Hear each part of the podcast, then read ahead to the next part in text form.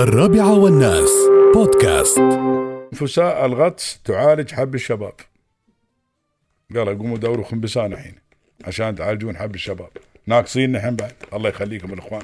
في جريدة الخليج ضروري تكتبون لنا هذا الخبر؟ ما يستوي. هني آه، اخترع فريق من العلماء الدوليين بقيادة جامعة ميجل الكندية جهازا ذكيا مستوحى من خنفساء الغطس.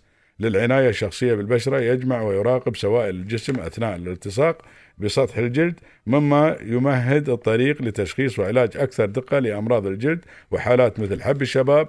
وقال الدكتور بوينغ بارك من الجامعة ومؤلف الدراسة أجهزة التشخيص التقليدية غير الغازية المطورة للعناية بالبشرة المطورة للعناية بالبشرة. لها العديد من القيود حيث تميل هذه الأجهزة لأن تكون أقل دقة ويصعب استخدامها وتتطلب معدات باهظة الثمن لتحليل النتائج ويمكن أن تسبب المواد اللاصقة الكيميائية المستخدمة في العملية في تهيج الجلد أو تلفه في بعض الأحيان مما يجعل من الصعب استخدامها بشكل متكرر أو لفترة طويلة. وأضاف استلهمت لجهاز من خنفساء الغطس أو استلهمت هذا الجهاز من خنفساء الغطس وهي حشرات مائية طورت شعيرات لاصقة خاصة تساعدها على الالتصاق تحت الماء وتتميز الشعيرات الموجودة على الأرجل الأمامية للذكور بهياكل وتجاويف فريدة تشبه كوب الشفط مما يوفر تعلقا قويا ضد الأسطح المبللة وغير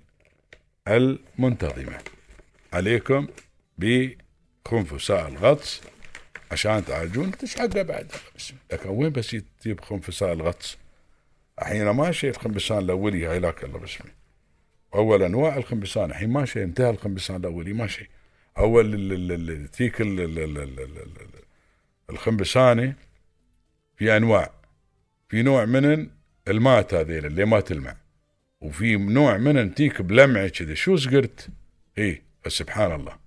اظن استوحوا هذا الصبغ المات واللميع من الخنبسان إي ولا نشوف الحين ما نشوف خنبسان الحمد لله رب العالمين. الحين أظني عائله صغارين ما يعرفون شو خنبسان. إيه ما يعرفون شكلها ولا يعرفون اسمها المفروض يدرسونه في المدرسة يعلمونهم شو الخنبسان وشو الزويهية وشو القراد وشو الكت وشو الكتمل. لكن شو بيستفيدون؟ ما بيستفيدون شيء. يمكن البحث العلمي بيستفيدون عشان يطلعون أجهزة مثل ما هذا. إيه، مع الغاطس هذا. الخنفسان الغاطس. ما أدري وين يعيش هذا الخنفسان الغاطس.